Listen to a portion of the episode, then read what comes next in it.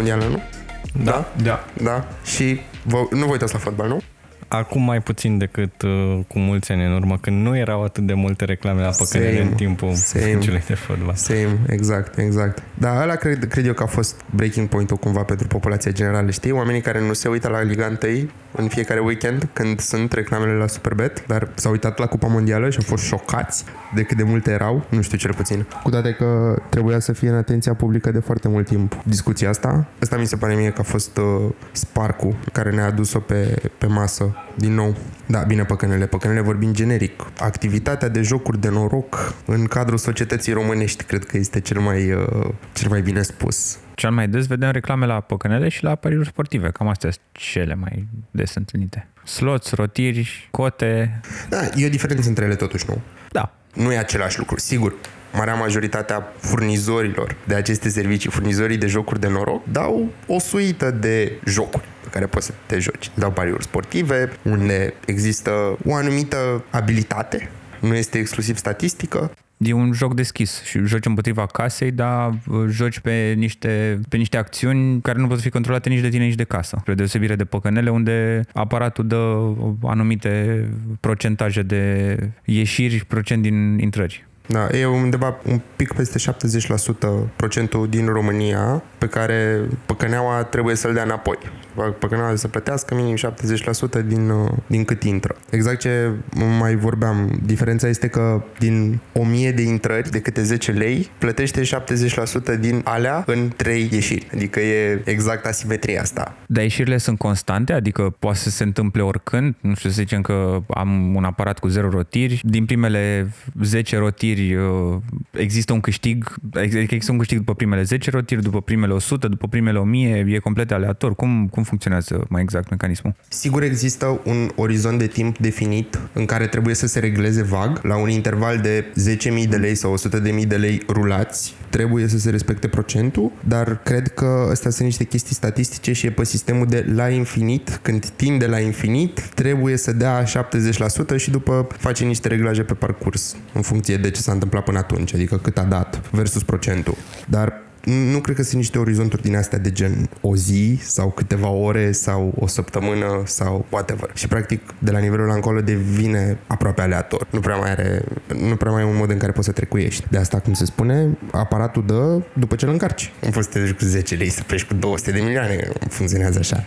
Credeți că ar ajuta să se menționeze chestia asta, să fie foarte vizibilă șansa asta de a pierde aproape spre 100% toți banii pe care îi joci în încercarea de a face lumea să joace mai puțin? Mi s-ar părea o idee bună, deși cred că majoritatea jucătorilor știu chestia asta, că există un procentaj clar care e mai mic de 100% intrări față de ieșiri. Mi se pare o practică foarte bună la site-urile pe care poți să investești bani pe bursă, că acolo îți spune între 70 și 80% sau 85% în ultima vreme din cei care au jucat, au pariat pe CFD-uri, au, au investit bani în CFD-uri, uh, au pierdut bani. Numărul e actualizat în fiecare an. Cred că ar fi foarte bine să fie așa. Deși, din nou, cred că majoritatea jucătorilor știu și au chestia asta cel puțin în subconștient când joacă. Cred că ar trebui să faci o diferențiere între jucătorii care sunt înrăiți și fac asta constant și jucătorii care ar fi tentați să joace pentru că există mirajul ăsta îmbogățirii rapide, cu un efort uh, minim, cu o sumă mică de bani care se poate înmulți foarte ușor. Mie mi se pare că dacă am pune chestia asta, un anunț vizibil, cred că am limita numărul de oameni care ar dori să se apuce de păcănele. Putem să lucrăm pe două fronturi fronturi. Unul, să prevenim lumea să mai vină să joace economiile de viață la păcănele și avem un front de oameni care fac asta constant, sunt dependenți și trebuie să-i ajutăm cumva. Și aici... Facem prevenție. Exact nu știu, mie mi se pare că psihologic vorbind, nu prea e o chestie de, nu că nu este o, nu este o acțiune neapărat. Uite, deci fii atent, super exemplu, mega ultra personal. Eu am jucat la păcănele și de, de 10 ori în viața mea. De fiecare dată eram cu alți oameni care erau gen, bă, nu știu, Caterin, că ne plictisim. Hai să mergem să băgăm 20 de lei la aparate. Nu știu, am băgat toată viața mea de cele 10 dăți în care m-am dus, 200 de lei în total, 300 de lei, o chestie de, de, de genul ăsta. Niciodată n-am băgat mai mult de 50 de lei odată și câștigat de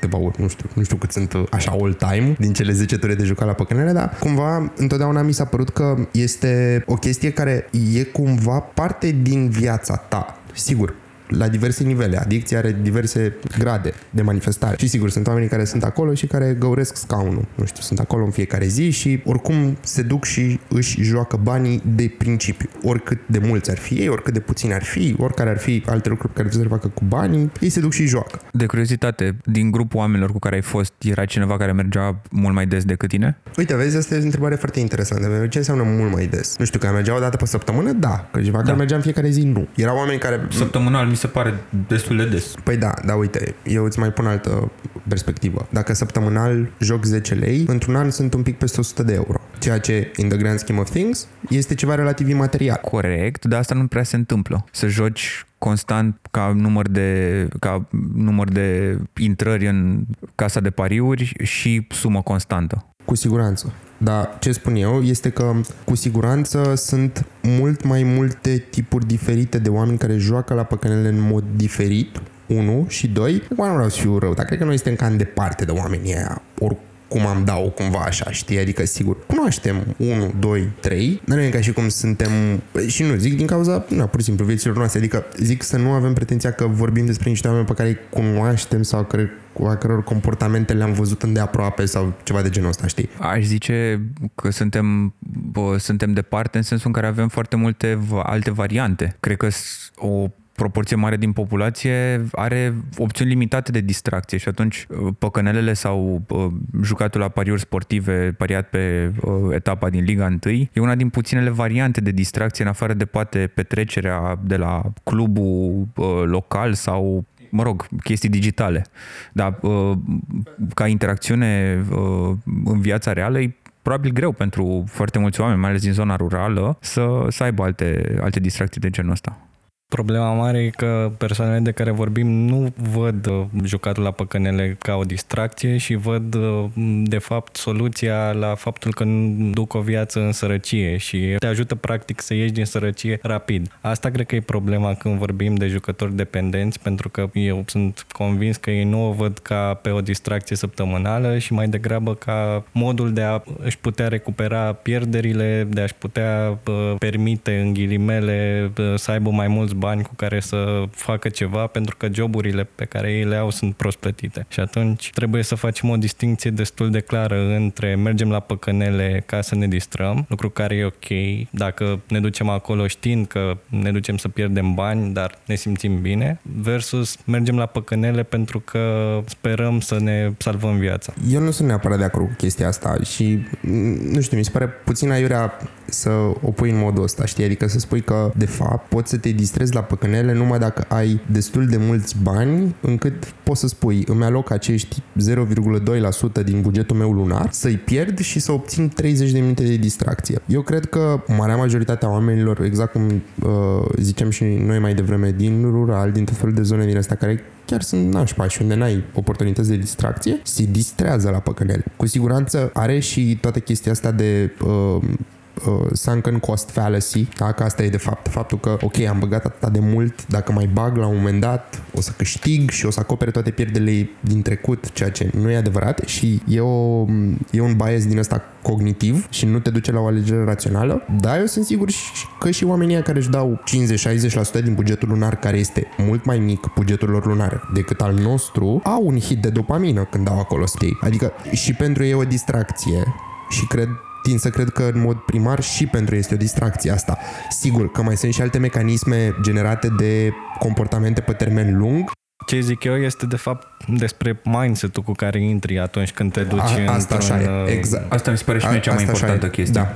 Poate mindset-ul te aduce înăuntru, te pune în fața aparatului, s-ar putea ca nu mindset-ul să te facă să-ți dai o proporție mare din banii pe care îi ai acolo. Sau poate să fie invers. Dar mindset nu este tot. Adică eu, mie nu mi se pare rezonabil să cred despre cineva că intră de, nu știu, două ori pe zi în sala de păcănele și de fiecare dată intră acolo cu asta o să-mi schimbe viața. Povestesc și eu uh, o întâmplare personală când am fost cu colegii mei de liceu la păcănele uh, și mi-am amintesc un coleg care spunea că vrea să-și vopsească mașina, vrea să-și schimbe farurile, vrea să facă diverse upgrade-uri la mașină, doar că nu prea are bani și mai trebuie să strângă, se gândește cum să facă.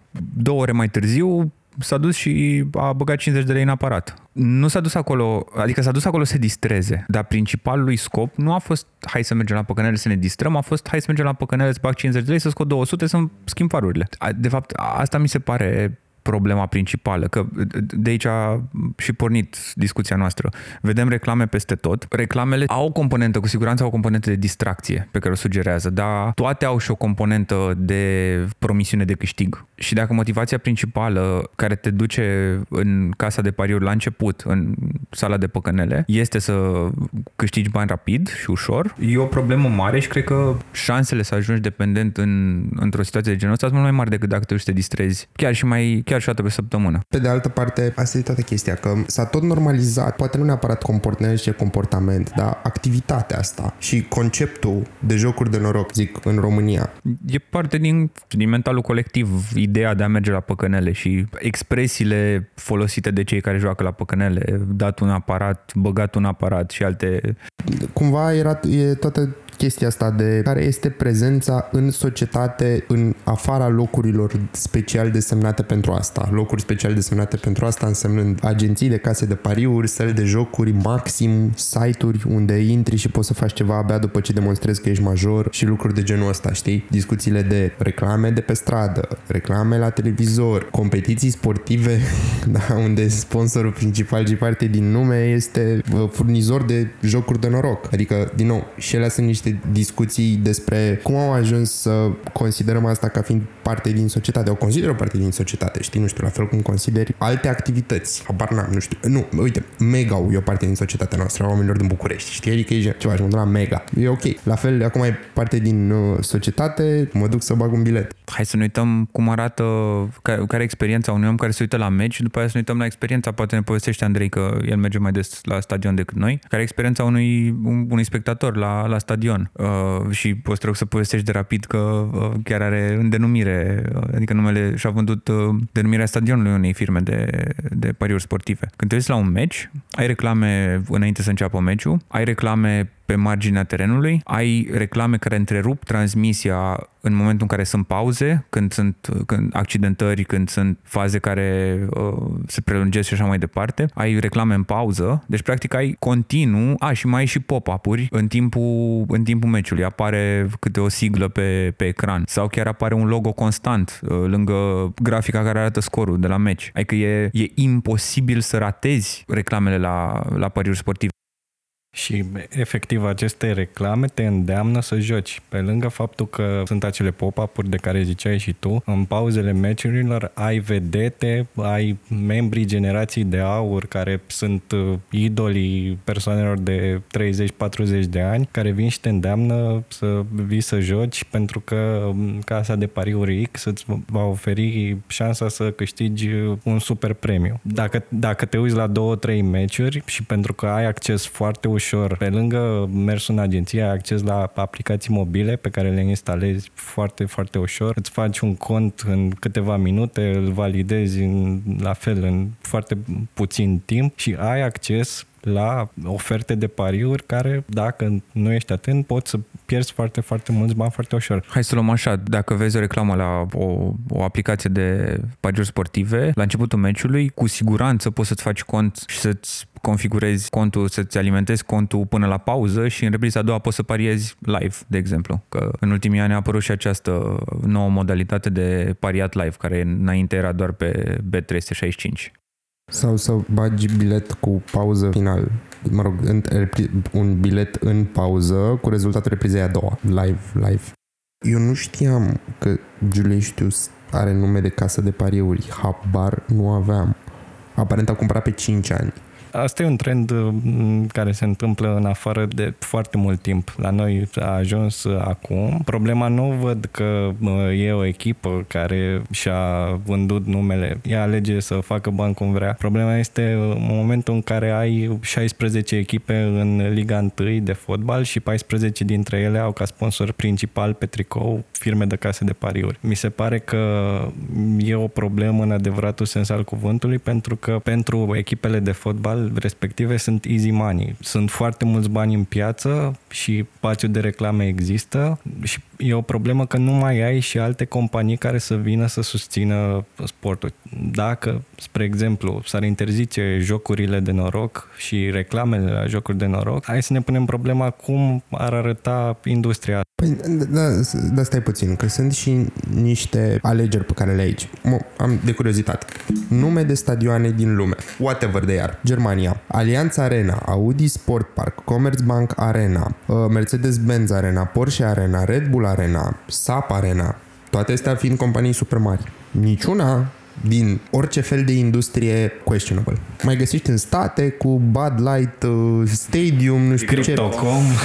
ce. Da, niciuna dintre ele nici măcar nu se apropie de cât de nocive sunt uh, jocurile de noroc pentru societate. E nicio treabă cu chestia asta. Și acum întrebarea este a, bă, în Italia există ceva ce se cheamă Dacia Arena, stadionul da. Udineze. Da, Dacia sponsorizează Udineze. Ce tare. Da, întrebarea este în felul următor. Nimeni în afară de Superbet n-a venit să dea la fel de mulți bani rapidului cât a venit Superbetul să dea? Sau care e discuția?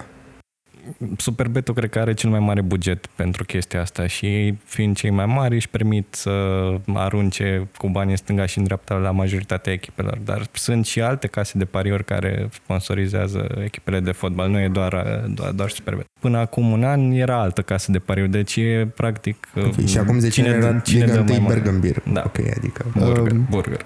Burger. Eu aș face un pas în spate și m-aș uita de ce ai SAP, Audi și Commerzbank în Germania, care sponsorizează echipe de, de fotbal și cumpără nume de stadioane și în România ai doar case de pariuri care fac asta. Probabil în Germania n-au voie casele de pariuri. Posibil, nu știu, nu știu, dar eu cred că ține foarte mult de starea fotbalului românesc. Fotbalul românesc e într-un pericol mult mai mare de expunere la sau de, de dependență efectiv de casele de pariuri pentru că în, nu știu, hai să zicem acum 10 ani, mare parte din banii investiți în fotbal erau bani cu origini dubioase. Fotbalul era folosit mai degrabă ca o unealtă de bă, spălat bani și imagine decât de construit sport și livrat entertainment și plăcere suporterilor. În momentul în care bă, chestia asta n-a mai funcționat, niște oameni din fotbal au fost arestați, au fost o grămadă de procese pe tema asta, banii ăștia, cel puțin o parte din ei, din banii ăștia cu origini dubioase au dispărut și nu prea mai rămas nimic în loc. Au fost 3 sau 4 echipe care au câștigat campionatul sau au ieșit pe locul 2 și în anul următor sau în următorii 2 ani au fost desfințate, au intrat în insolvență da, da, și și-au vândut patrimoniu. Urziceni, Galați. Galați, da, Poli. Și atunci n-a venit nimeni în loc. Vidul în natură e exploatat imediat. Au venit cei, uh, cei cu casele de pariuri și au, au finanțat fotbalul. Și da, în mare măsură, uh, casele de pariuri țin fotbalul în viață. Asta, adică, asta ridică niște, niște întrebări mai degrabă legate de fotbalul românesc. Adică eu cred că e un caz specific și din perspectiva legislației foarte precare din, din România, foarte permisive, dar și din faptul că um, fotbalul românesc e vulnerabil. Hai să ne asumăm că avem un fotbal vulnerabil. Nu cred că trebuie să menținem fotbalul și sponsorizarea de păcănele doar pentru că fotbalul va fi vulnerabil. Până la urmă, ai, ar trebui să ai cel puțin într-o țară civilizată pentru fiecare echipă de fotbal un departament de marketing care să poată să caute oferte, să Mulțumesc. caute sponsori. Adică nu e ca și cum nu există alți sponsori pe lumea asta decât casele de pariuri pur și simplu e mai simplu și nu e așa mare bătaie de cap să accepti banii de la Superbet decât să stai să cauți sponsori în adevăratul sens al cuvântului. E, fix asta e chestia pe care vreau să zic că a fost, cred că ne-am uitat la chestia cu, a fost o misiune de asta pe YouTube cu despre pariuri și nu știu ce, la care a fost uh, Daniel Nicolae, care a fost fotbalist și actualmente președinte la Rapid. Și a primit această întrebare, zic, și sportul fără pariuri, ce e sportul fără pariuri? La care, sau nu știu, cum scăpăm de implicarea asta excesivă a jocurilor de noroc în fotbal. Și răspunsul lui care a fost aici mi s-a părut fenomenal pentru că a fost aproape instinctiv, adică Părea că l-avea, că l-a spus de multe ori, nu a stat să-l gândească, să-l formuleze sau whatever era. Păi, dacă statul nu dă bani, ce să facem? Și nu investește în baze sportive și nu ne dă bani să plătim antrenori și să renovăm stadioane, să avem infrastructură și școli de juniori și așa mai departe, trebuie să luăm bani de la pariuri. Și zic, bă, nu sunt de acord. Chiar nu mi se pare. Mi se pare că pur și simplu te...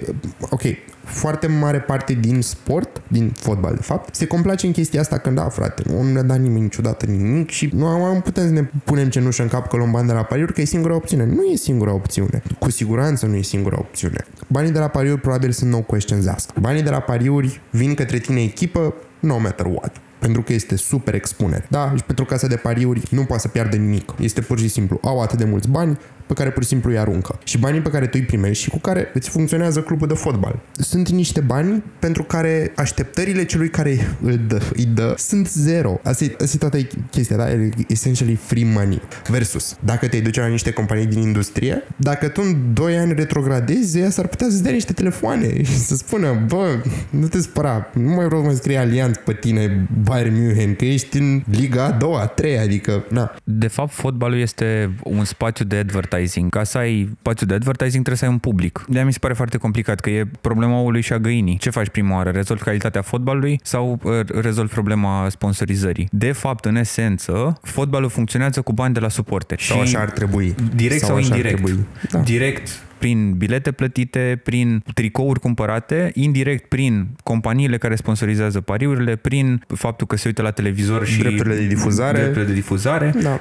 Dar în esență, banii ajung de la suporteri direct sau indirect la echipele de fotbal. În momentul ăsta, suporterii își asumă că finanțează fotbalul prin pariuri. Că de fapt asta fac, se duc, pun bilete și din 10 lei pe care îi pun pe bilet, un leu se duce la, sau 2 sau habar n-am câți, dar ca idee, se duc la uh, echipele de fotbal. Dacă suporterii ar spune, ok, nu vreau să mai fac chestia asta, prefer să cumpăr, nu știu, licențe de Microsoft, cred că Microsoft ar fi interesat să investească în fotbal dacă asta ar convinge pe oameni să cumpere licențe la Microsoft. Dar aici vine cealaltă problemă. De ce nu vine Microsoft sau SAP să sponsorizeze o echipă de fotbal din România? Pentru că fac o treabă proastă. Îmi amintesc o declarație a unui jucător de la Poli care a spus, noi ne facem că jucăm, ei se fac că ne plătesc. Și atunci nu poți să ai, că nu ai un spectacol de calitate, nu ai un joc spectaculos, nu ai vreo șansă vreodată să te califici în Champions League, să iei erau 10 milioane de euro pe vremuri pentru grupe din drepturi de televizare. 20, ok, dar nu mai avem nicio șansă de, ani, de, de câțiva ani să ne calificăm în grupe la, la Champions League. De ce ar veni companiile să investească în fotbal? Și atunci, de fapt, în niciun caz nu cred că statul trebuie să rezolve problema. Cred că, de fapt, problema uh,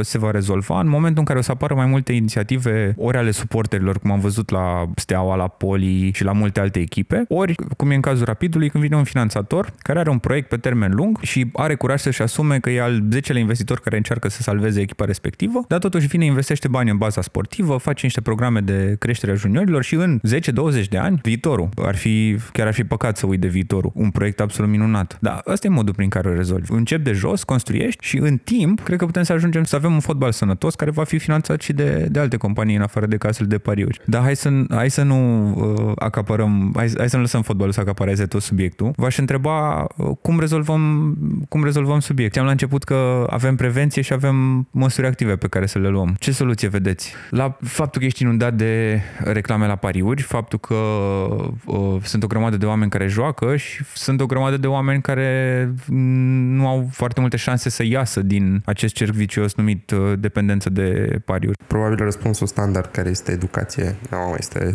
ăsta în România efectiv este aplicabil pentru orice, știi? Și este cum, cum rezolvăm această problemă extraordinar de complexă care afectează foarte mulți oameni în moduri extraordinar de diferite, nu știu, educație, frate, deci trebuie educație. Și nu orice educație, trebuie special, trebuie să facem o materie la școală, educație pentru protecția împotriva pericolelor jocurilor de noroc. Da, deci nu, clar, singura soluție singura și de eventual, dacă se poate în maxim de ani să o bage și la BAC. da? Deci ăsta este, așa se rezolvă orice fel de probleme în România. Deci faci o materie de la clasa 1 până la clasa 12, eventual și la facultate, pentru ea de la SNSP sau AS, nu opțional obligatoriu, cum e sportul. Așa rezolvăm prin educație. Așa facem asta. Țin să spun că am, am plătit taxă 2 ani din cauza sportului la AS, dar sunt de acord că întrebarea întotdeauna ar trebui reformulată la modul cum rezolvăm problema și care ar fi soluția în afară de educație. Mie mi se pare că pentru cine face bani din jocurile de noroc și aici vorbesc despre companii, nu vorbesc despre oameni, că oamenii nu prea fac bani din, joc, în jocurile de noroc în general. Să activezi în anumite industrie ar trebui să fie foarte scump. Eu sunt de părere că tu dacă ești o companie care, spre exemplu, face și vinde țigări, tu nu ar trebui să fii tratată ca o companie care produce și vinde software. Mi se pare, nu știu, că ar trebui să ai un impozit pe profit de trei ori mai mare decât celelalte companii pentru că faci ceva ce dăunează în mod activ societății. În același sens, probabil răspunsul este că este prea profitabilă activitatea de jocuri de noroc dacă nu este, mă rog, casele de pariuri, să le zicem generic, își permit să arunce în mod discreționar cu așa sume de bani obscene către fotbal, către OH-uri imense de 200 de metri pătrați pe blocuri, către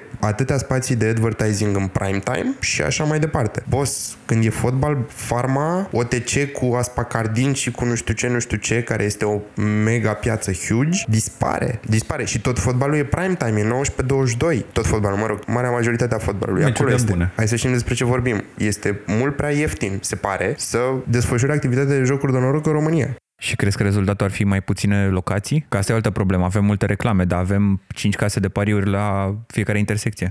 Și apropo de reclame, n-aș vrea să fiu avocatul diavolului, dar Superbet, că tot am vorbit despre Superbet, a sponsorizat și cumpărarea unei ambulanțe și și-au pus logo frumos. Această mașină a fost finanțată de Superbet. Micuț Dacă- pe spate. Micuț, pe Micuț spate. pe spate, într-adevăr. Dacă Superbet ar finanța sistemul medical și ți-ar cumpăra din banii din fotbal, să zicem că n-ar mai avea voie să ducă bani către echipele de fotbal, am dat o lege și s-ar uh, interzice uh, să poți să susții echipele de fotbal financiar. Ar cumpăra ambulanțe și ar rezolva problema ambulanțelor în sistemul medical. Ai fi de acord să apară reclame cu Superbet pe ambulanțe? Nu.